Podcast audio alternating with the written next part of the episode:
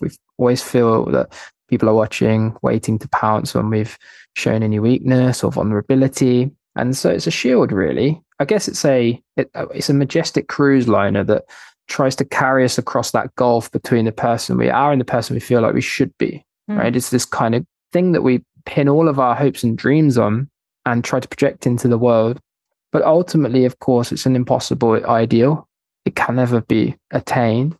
And uh, it stores up only misery for, for those who try to make that leap. And so perfectionism is really at, at root about not feeling enough and, and needing approval and validation from other people to tell us that we're okay. And and I think that's that's really what if we can look at perfectionism through that end of the telescope, we can really begin to unpack what it really does to us and why it's so widespread right now.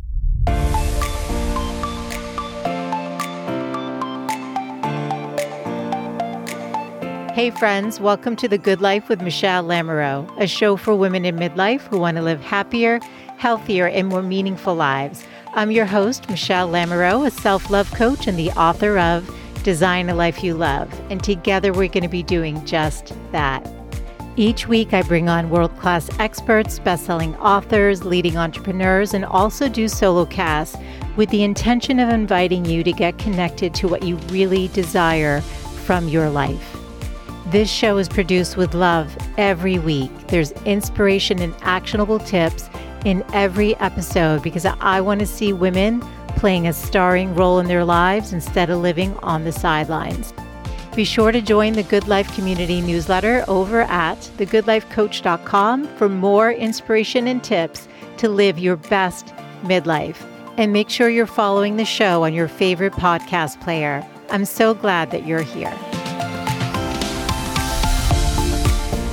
Hey, friends, it's Michele Lamoureux, and welcome back to the show. I'm really excited about today's topic. We are talking about perfectionism, something that many of us can identify with. And joining us is Thomas Curran, who is a professor of psychology at the London School of Economics and author of a landmark study that the BBC hailed as the first to compare perfectionism across generations. His TED Talk on perfectionism has received more than 3 million views, and his research has been featured in media ranging from Harvard Business Review to New Scientist to CNN.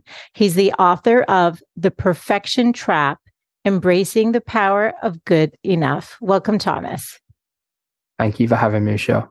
Well, I'm excited to talk about perfectionism. I mean, when I was reading your book, I was thinking about the many layers of perfectionism. And it's funny because when my daughter was about two, I hired a life and business coach who did some assessment on me and she said i thought you were going to be a perfectionist but you didn't score that way which was interesting. So i don't know. I don't know what the assessment was. You probably would be able to help me guide guide through that better but um, i actually often th- think that we pursue and want to write about and educate on the things that we also are trying to navigate in our lives. And i was curious if perfectionism was something that you identify with and is that is that true for you? Are you a, are you a perfectionist?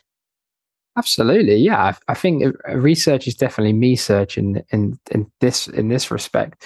Um yeah i mean i've always struggled. I've always been a bit of an anxious kid actually. Um when i was younger i, I had um a tough time uh, dealing with challenging situations and uh, I often recoiled from situations where I might be, you know, exposed in, in certain ways as maybe not being good enough. And I didn't, obviously, reflecting on those experiences, it's probably a certain amount of genetics perhaps in, in those experiences, um, maybe a bit of social factors as well.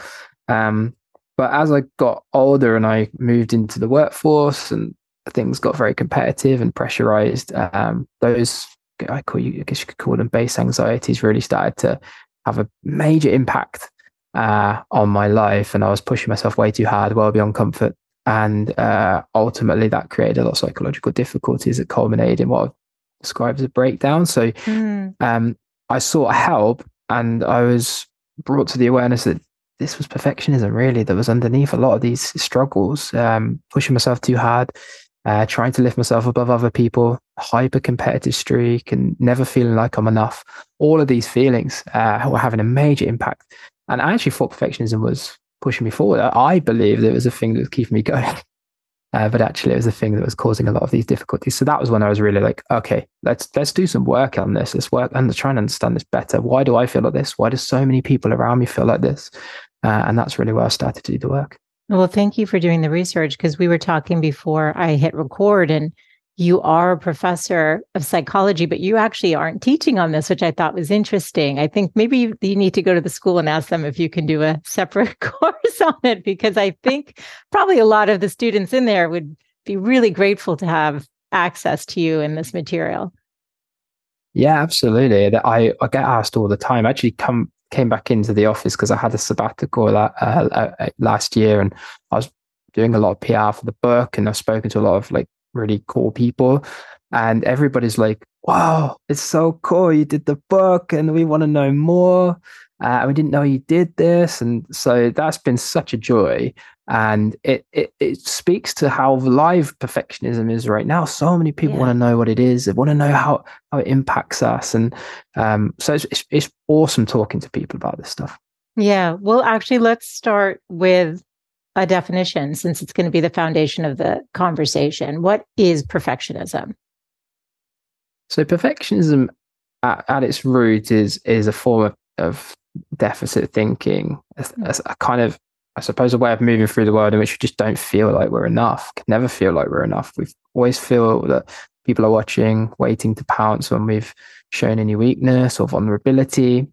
And so it's a shield, really. I guess it's a it, uh, it's a majestic cruise liner that tries to carry us across that gulf between the person we are and the person we feel like we should be. Mm. Right? It's this kind of uh, thing that we pin all of our hopes and dreams on and try to project into the world. But ultimately, of course, it's an impossible ideal. It can never be attained, and uh, it stores up only misery for for those who try to make that leap. Where we uh, and so perfectionism is really um, at, at root about not feeling enough and, and needing approval and validation from other people to tell us that we're okay. And and I think that's that's really what if we can look at perfectionism through that end of the telescope, we can really begin to unpack what it what it really does to us um, and and why it's so widespread right now.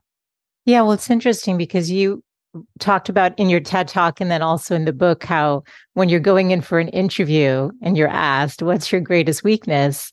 You're supposed to say, I'm a perfectionist. And, you know, I laughed when I heard you say it and when I read it because I remember preparing for my first interviews and having people tell me that's that's a sign of strength. So it's like turning that weakness into a strength.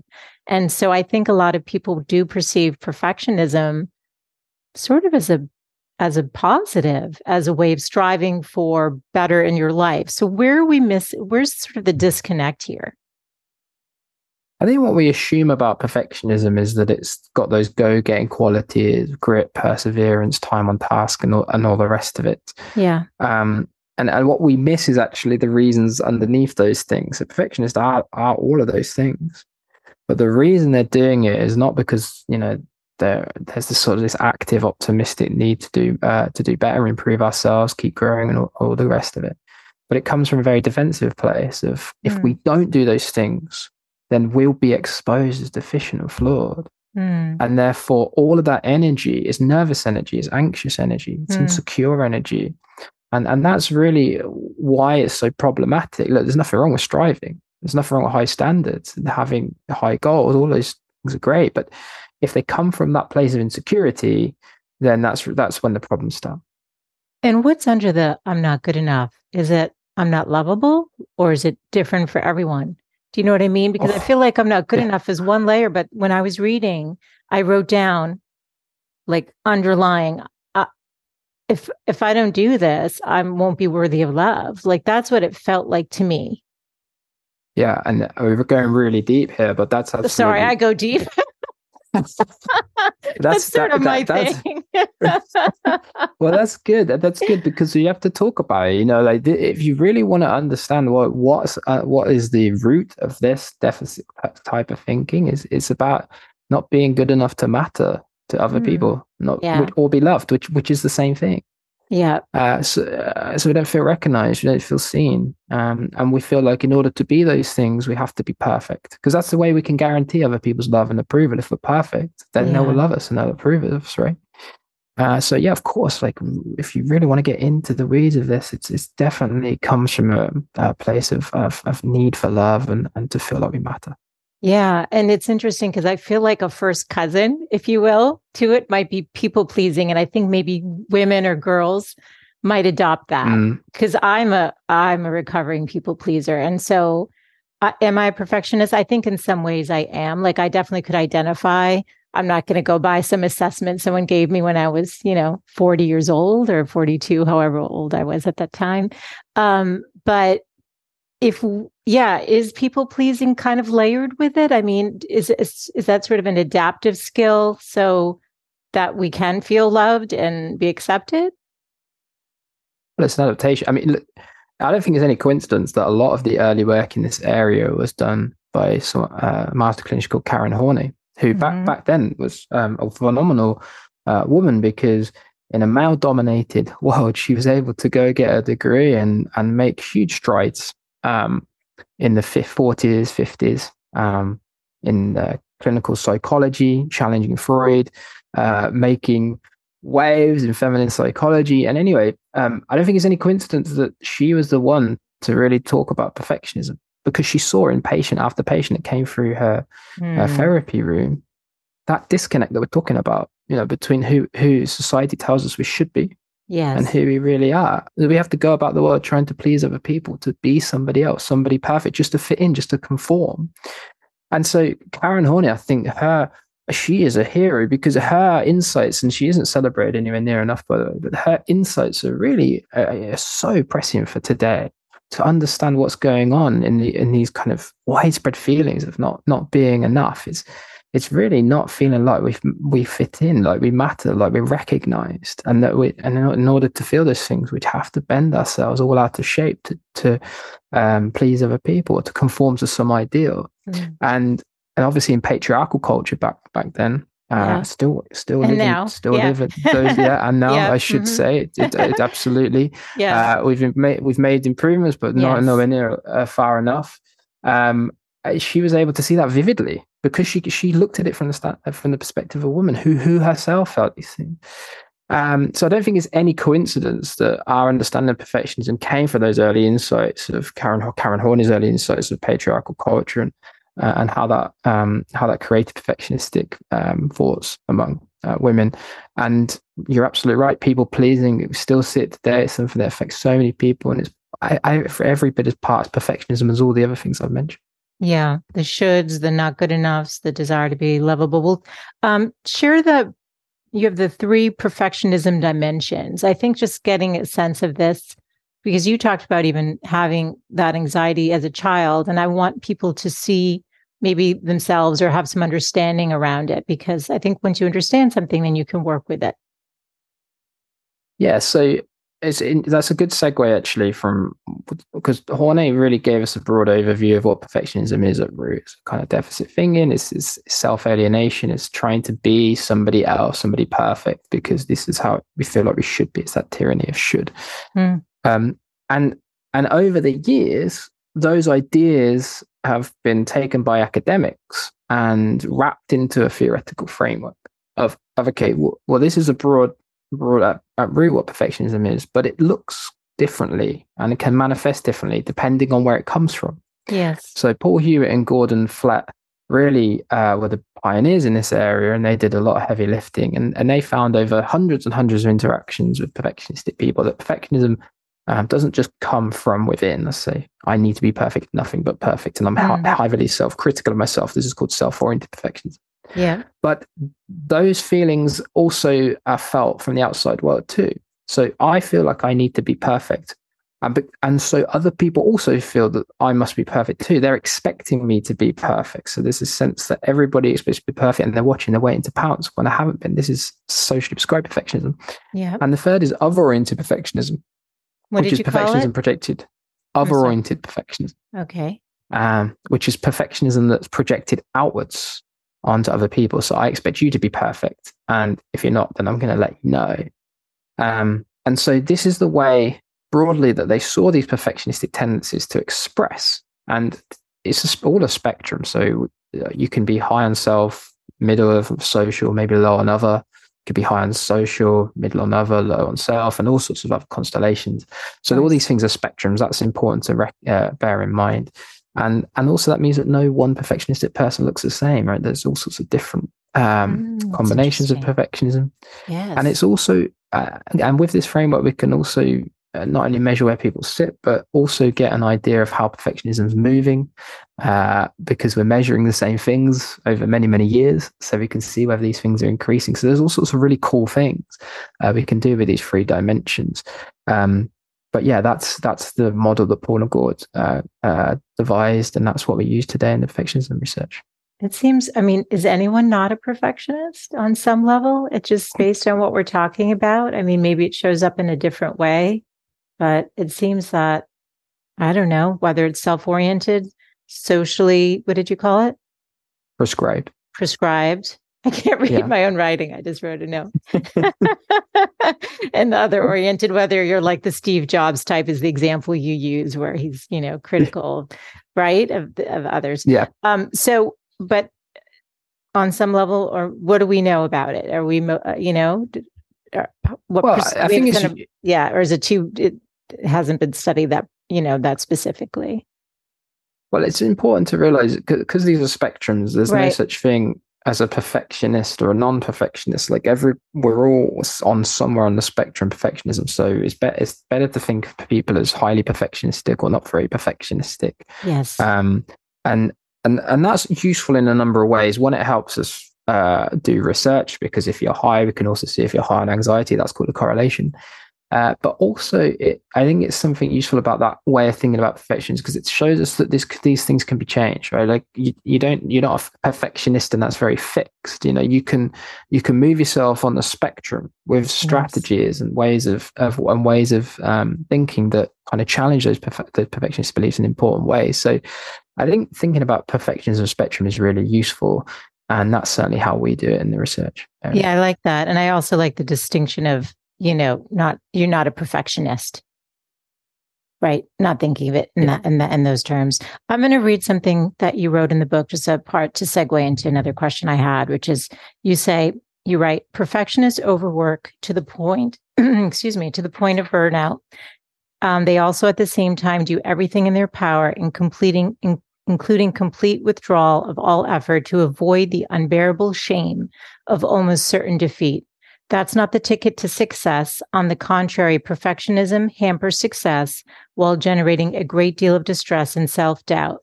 And there was a 2016 report commissioned by Girlguiding in the UK found similar trends. Um, and it stated 46% of girls age 11 to 16 and 61% of girls ages 17 to 21 said they said they felt a need to be perfect. And you you say in the book, five years earlier in a 2011 report, those percentage, percentages were just 26 and 23, which reflects increases of 77 and 165% respectively. So mm. what's I mean, COVID, like was it the pandemic? What what created that spike? I mean, I guess with the numbers, those that doesn't correlate. So what happened in those five years? Because that was before COVID. I can imagine it's even worse. Uh, yes, I, I don't. I, this it's very so. The data that we've collated over many many years showing exactly the same thing as that as that uh, it's rising study. it's rising. It's rising really fast, and yeah, and, you know, and uh, it's staggering. Every time you commission a new piece of data analysis or you do a new survey, you find the same things all the time. Uh, feelings about lack, feelings of not feeling good enough, uh, appearance worries and concerns, self-presentation or issues, perfectionism. Um, all of these things are arising, and um, yeah, I mean, look, if, if the, the whole book is really about trying to explore the causality, like what's happening here, um, why are, are, young people in particular and girls, as you mentioned in that study, having so much um, difficulty with uh, feeling like they're good enough, feeling like they're pretty enough, attractive enough, fit enough, healthy enough, and all the rest of it. I mean, like COVID certainly amplified a lot of a lot of issues. There's no doubt about that. But I think that there was a lot of things going on in the background um, that were also important. Things like social media, which has created a very warped sense of what's normal and desirable. When it yeah. comes to image ideals and lifestyles and all the rest of it. Um, schools and colleges really, really competitive um, and put a lot of pressure on young people to perform and excel all the time. Uh, you've got parenting practices we know are changing too um, around, you know, reflecting those competitive pressures in schooling and, and, and they're being transferred by parents too in higher expectations. That's what young people are telling us. And of course, with the workplace as well, this is, you know, young people get a little bit older, but it's really tough in the workplace, hustle, grind. You've got to you got to move. You got to uh, you got to keep putting one step foot in front of the other, and and it's very insecure. So, um, yeah, there's a lot there's a lot of factors, Michele, uh, that, that could be weighing on these perceptions that we need to be more, we need to do more, we need to have more. And, and what we are in the moment is not enough. Yes. Uh, and, and as I say, I try as hard as I can to condense these different factors, but there's a lot of them.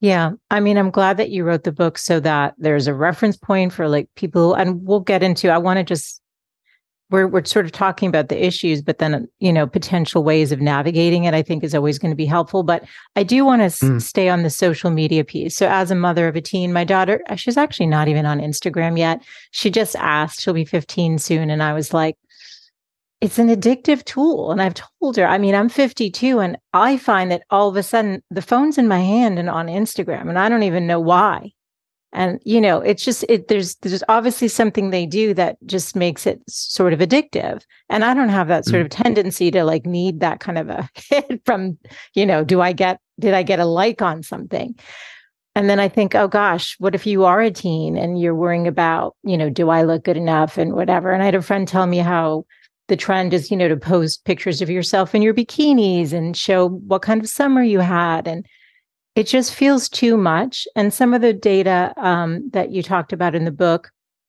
and the whistleblower who talked about how Facebook did know that it was creating depression and suicidal ideation in teens. And, you know, if the, it, it just, it seems like a, it's scary, I think, for parents. So, what advice? I mean, I know you have a, a, a little one, you're not there yet, yeah. but with what you know and where things are going, is there anything we can advise parents about how to navigate the social media piece? Because it's um you can you can create a strong foundation at home, but if there is that socially, you know, conditioned part, then you know there's not too much you can do about that. I get. I don't know. Maybe we can. I, would just like to get your thoughts. I think the, the the the big thing is is to recognize that um, social media is not in and of itself a, a, a terrible innovation.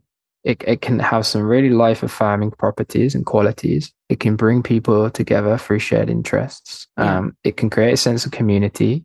Uh, it can be a place for resource and information sharing, uh, which you might not be able to get through other channels. Yes. If you carefully curate your your social media uh, con- uh, profile, if you make sure that what you're seeing are things that are going to enrich your life rather than make you feel uh, sad or down or whatever. Right. So that's the first thing to say, and that's really really important because uh, because kids you know kids are going to use social media. Yeah, they're going to want to yeah. pick up. And I'm not going to pre- prevent my daughter from being yeah. on there, especially if everyone else is. You kind of you don't want them to be out of the loop because that could harm them socially as well. Exactly. So yeah. it's all really about awareness, education, and teaching them, you know, there are some amazing things that social media can be used for, but there are also some corners of social media that I need, you know, we need to be aware of. One of which is that this is an advertising device. So it's like the television show that you watch or the when you go to the movie theater or whatever, you know, you midway through it shows you an ad. Yes. Well, that's the same as social media, except now it's in your life 24 7. And so it's going to be looking at times when you feel like you might need a product or you're feeling a bit low. And this is how social media works. It's okay. It's just know that, understand that, and yeah, and and, and you know manage your profile so that they that th- those moments become you know uh, less and less. That's to say that you know you try to block let's say profiles or accounts or mute profiles accounts that yes. you know are triggering in certain ways. Make sure that you know the the people that you've you've got a private account for instance so that it you know it, there isn't there isn't this kind of opportunity That's, for people to yes. spread information far and wide. You know yes. it, it's about being sensible with it. It's yes. about educating and it's about uh, letting young people know that you know there's a very useful tool here. It's just there are other parts of it that we just need to be aware of. We just need to manage and and and that's all you can do you know, and and that and that really is all you can do. And I, and I think if you can have that honest conversation, open conversation about social media, there's no reason why young people can't be trusted to use it healthily and in ways that are really positive. Um, and so that would be my advice there. Okay, I appreciate that. It's hard because people are showing their highlight reels, so it's not real life, but you can forget that. You know, somebody could be devastated inside and showing the biggest smile and happiest photo, like, you know, maybe even with five other friends or something. And you think, oh, they have friends and I don't. I mean, they could create that comparison thing. So it is a lot of communication with your child and reminding them just, you know, I- am so grateful I didn't have this technology when yeah. I was a kid. I, I feel so, I kind of so my heart sort of aches for these guys, you know, for all these children out there. And and then um, in terms of the school stuff, that's a big thing. The school, my daughter's going to a school that's known for its academics, which I did too, the, the high school that I went to. But it's on like another level where the head of her middle school said, you know, when the kids go to this particular school and they're smart and they want to, you know, excel, don't let them drink the Kool Aid because some of these kids get really entrenched with this need to like be the best and uh, what advice can you give on that where it's you know impacting focus and grades or you know any worries around um yeah you know being being good enough at school right? being good enough yeah to- basically being good enough exactly especially when everyone is so good yeah you and know? we go back to that very same feeling uh it's everywhere um look there's there's so again again it's one of it's like, it's like social media right? The this is this is the world we live in. This is the pressure cooker young people are exposed to in the education system. We can want to change that and i talk about this in my book. I think we should strive to change the education system but as long as we have the one we do we have to yeah. we have to make the best of it within that context you know? I wish that these intolerable pressures weren't placed on young people but they are. And it's really important for young people's futures that they do well in school because the you know terms of the best paying jobs and college premium it's it's so look you know these things matter it's what yeah. i'm saying yeah so i think parents parents need to know that it's okay that actually what you know if you are finding yourself pushing and and and and pointing your child's compass in the direction of you know the grades and the outcome these are just normal and natural responses to that pressurized culture yes. but there are a couple of things we can do inside of that mm-hmm. uh, to to help. And I think the, the biggest thing is consistency, consistency of love, consistency for approval. If your child's done really well at school, then praise the effort and tell them how amazing that achievement is, and and, and allow them to enjoy it. You know, reward them and, and let them reward themselves as well. Let them because that's that's an important part of success is is is is uh, uh, being satisfied by that success, not thinking about what's next. you know the next one that's coming but actually exactly. like enjoying that and moment. actually enjoy it. I mean we need to do this as adults. Yes. What's the next ring on the ladder just, yeah. Yeah just just just breathe it in. You did really well. But equally if they come back and didn't do quite so well they're going to be disappointed maybe even devastated. Um yeah. it's really important you give them the same treatment. You know you give them a hug you tell them that they've done amazing. This that this isn't a this doesn't say anything about them or their abilities doesn't say anything about how much of a people love them or approve of them. It doesn't say how, how, anything about how their teachers like them or you know all these things that go through their heads. It's really important to make sure that you validate that, but also let them know that those things aren't aren't true, and that actually you know it's one test of many other tests, and this is a learning opportunity, uh, and it's okay. It's okay to fail. It's okay to hit setbacks. In fact, in fact, it's quite normal and natural to do that. So consistency of approval is so important because if you yeah. defer that, if you defer that praise um, or if you subtly with, withhold like full approval mm. on the mm. expectation that uh, young people continue to do more, well, that's when you start to get young people as a dependency on achievement for their sense of self-esteem, their sense mm. of that they mm. matter or are approved by other people, that I've got to keep moving conditional to get exactly to get that full approval and and that can be that can lead to perfectionistic kinds of thinking. So that consistency is really key. And i would say one more thing on that uh, um, show them show them that failure is is lead by example basically. You know if you failed or had a bad day or things haven't gone well you know don't bottle it up. Talk about it at the dinner table and, and, and be open about it. you know screwed up today made a mistake gave a really bad lecture and it didn't go very well and it made me feel not very good. But you know what? That's just part of life. And maybe ask you know what, what if you gave a talk and you feel you screw how would you feel? And, and talk about those feelings. Like those feelings are setback and mistakes and be open about and just and normalize them uh, for young people. So i would also say lead by example as well and and and talk about your failures as much as your successes because that's so important. I love that. I love that. I definitely try to do that. And it's interesting thomas because you said when you're sitting at the dinner table i think that's part of the other issue. I don't think families are sitting i grew up sitting around the dinner table.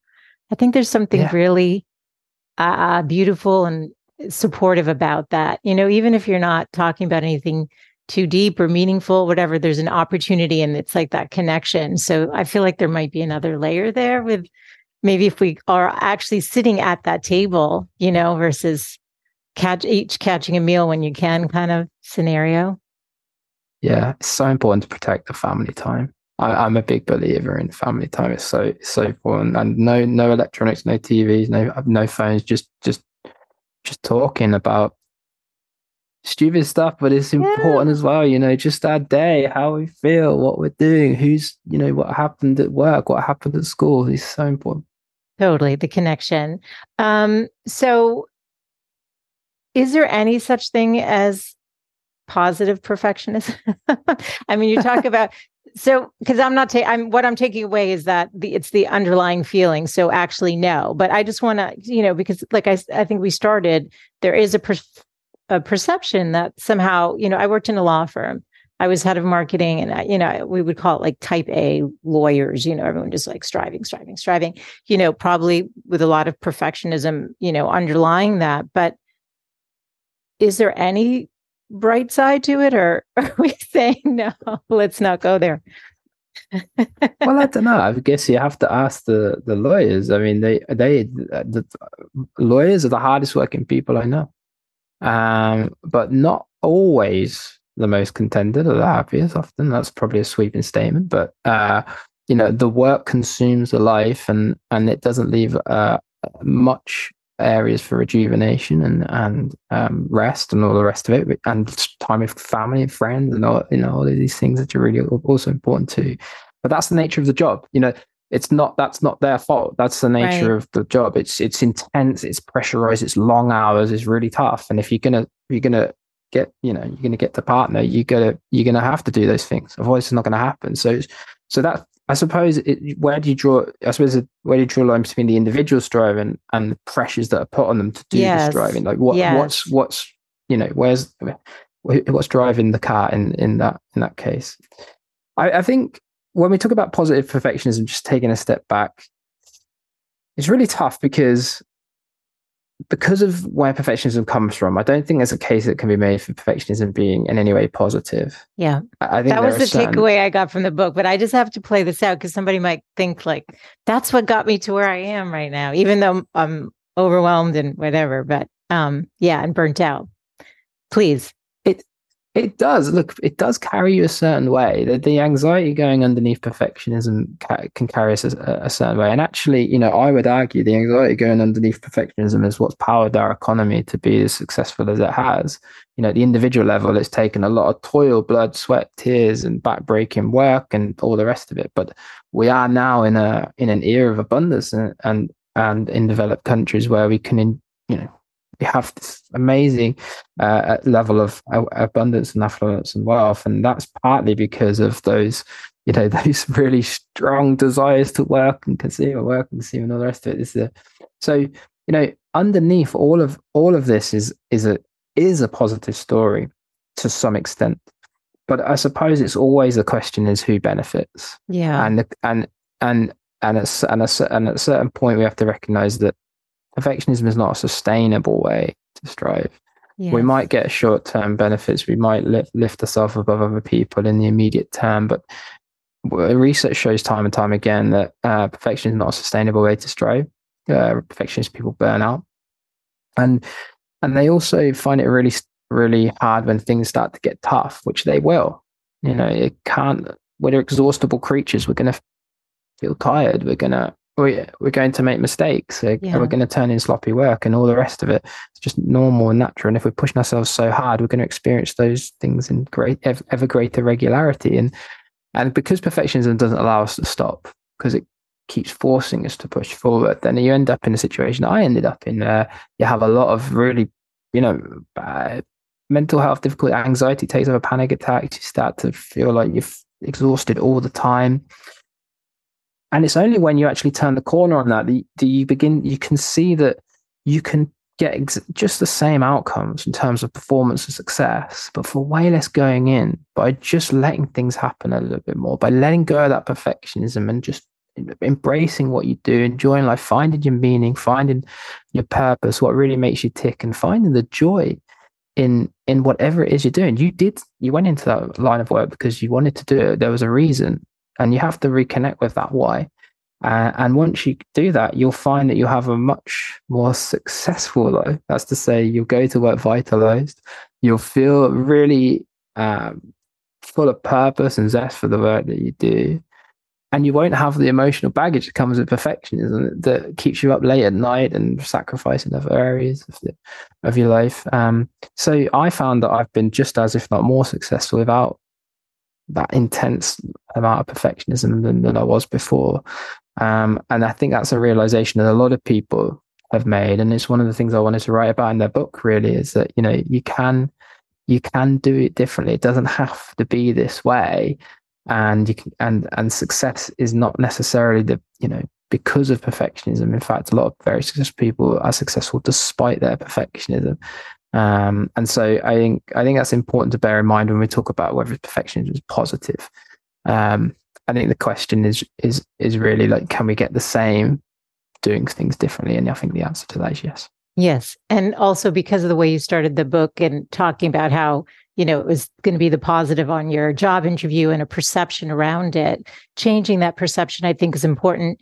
Um, there was one fact that you talked about that was interesting to me that procrastination can go hand in hand with perfectionism. And sometimes that can be paralyzing too. I mean, I know kids can, you know, freeze up or this not feeling good enough. Oh my God, if I don't get an A on that test or whatever. And just the anxiety you talked about that you had. So if someone's listening, Thomas, and they're like, I want to be uh, like on the other side of it where it's not driving my life, you know, it's something that I'm managing what what can you offer them if they or they're seeing it in their child and it's you know they don't know how to help? What what's the work? I mean imagine for you it was some some work some it's, deeper it's work. not, it's not easy. Look, there are things you can do on the surface to manage okay. manage the symptoms. Yeah, you know, procrastination is a symptom, and we can put in place management strategies like you know um, short time frame, short bursts of work. Give ourselves 5, 10, 15 minute windows to just get things started, get things done. Because we know if we start things, we're way more likely to finish. Mm.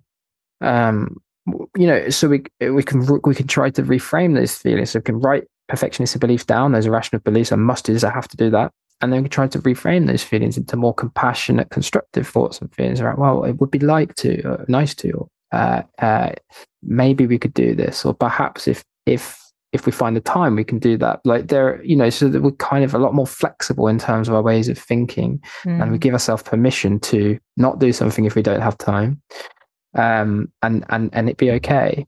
Uh, so you know, reframing self compassion uh, these are really important things, but they will only really treat the symptoms of, of perfectionism, and they don't get at the root of that feeling of never, of just not, of, not being enough. That's harder.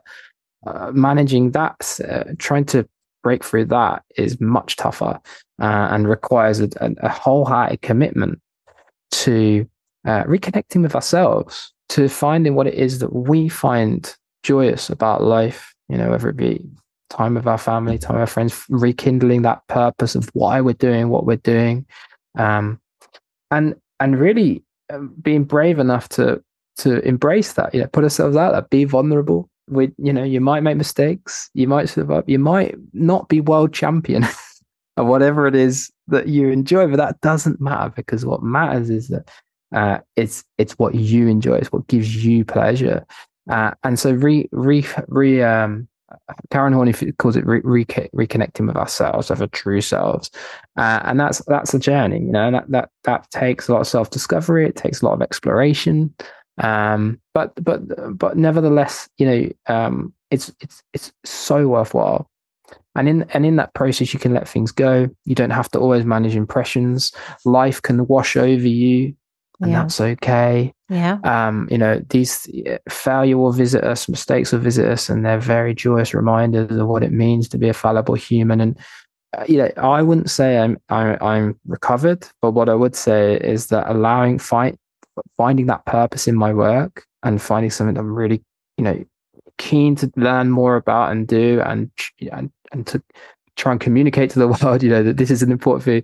You know that's my purpose that's my meaning. And i found so much so much joy through that work that perfectionism robbed from me when i was trying to do it for the other reasons you know. Mm. being being beating other people chasing numbers chasing grants chasing um uh, promotions all of those things uh, were, were what perfectionism was telling me i should be doing when really it's all about the joy and the purpose and the meaning and and and having made that switch perfectionism just melts away so that would be that would be my advice but it's like it's tough it's not easy there's going to be roadblocks you're going to you're to encounter difficulties all these things are normal they're natural embrace them life um yeah and that's life exactly yeah. Well, I, you know, I wrote a book on self love 10 years ago, and I said we write about what we need to learn. I mean, at 52, I really can say I feel like I truly love myself. But two years ago, I thought I was there. And no, now I truly feel like I am my best friend and champion. It, you know, it's a, it is a journey. You know, I really do. Like when those voices come in, I'm like, oh no, I'm done with that. I'm not going to, you know, join that negative voice, be like, yeah, let's beat up on Michele. Yeah. No, I'm like, no, no, that's that's no we don't live like that anymore it's you know let's set that aside yeah. So it takes some time. Um, i've loved this conversation so much. Is there anything i didn't ask that you want to make sure you um, mention today or anything that you want to share? Uh, no I think, I think we had a really nice conversation. We covered a lot of ground and um, i just i hope your listeners find it find it useful. I think it's been fantastic. Well, just to always end on a little bit of a fun note, um, you know, I know you talk a little bit about, you know, what the good life in quotes could be and it should be our own interpretation. So what is what does living a good life mean the good life mean to you thomas? The, the good life to me means doing things that bring me bring me joy. And for me that's playing music which i'm not world champion at but i love doing it anyway. And that's the most important. Spending time with family and friends uh, chatting about all sorts of stupid stuff but stuff that makes me feel connected, makes me feel like I'm valued and and have meaning, and time in my uh, and time in my community. You know, like um, I think that's so so important. Something that we don't often do these days, but having a sense of purpose in the community is brings you so much so much joy. Um, and so those would be my three things: family, friends, community. Um, and and that's what the, that's my definition of the good life. Love it. Well, I've really enjoyed this conversation. I think it's an important topic. I'm grateful for the work you're doing because it doesn't seem like the systems that are in place are kind of navigating uh, strategies for this. So at least it, it creates a conversation. People can watch your TED talk. And I'm going to be linking all of the show notes over at thegoodlifecoach.com. And I hope that everyone will share this with their friends. I know this is a subject that, you know, touches everyone's lives. Um, Thomas, where should I direct people to find you in the book? Uh, if you uh, Google uh, the Perfection Trap, uh, Thomas Curran, you'll, you'll, find all the links to buy the book. Um, my I have a website thomcurran.com, which is T H O M uh, Curran C R R A N.com, and I'm on LinkedIn and Twitter, so listeners can find me on those channels. And if they do read the book, I'd love to hear from them. So please do feel free to get in touch. Absolutely, and all of those all of the links. I'll just make it easy too. And I will have them over at the goodlifecoach.com. Thanks for your time today. Thank you for the work you're doing in the world. And it was such a pleasure to connect with you. Thank you, Michele. I've really enjoyed it. Thanks. And lovely to meet you. Thank you, you too. Thanks so much for tuning in today. I hope you gained some new information or inspiration for your life. That is that the essence of this show is to really wake up to what's possible for you, to reclaim your beautiful voice and to really learn to love and prioritize yourself. So, if you gained any value from any of the conversations you've tuned into, make sure to subscribe on your favorite podcast player. You can do that right now on your phone. And please do consider leaving a rating and review if you have yet to do so on Apple Podcasts. It's actually how more women can find the show, and I really want to grow a community of women who are loving themselves and living full on. So, thank you as always for tuning in, and I look forward to reconnecting with you next Wednesday. Bye for now.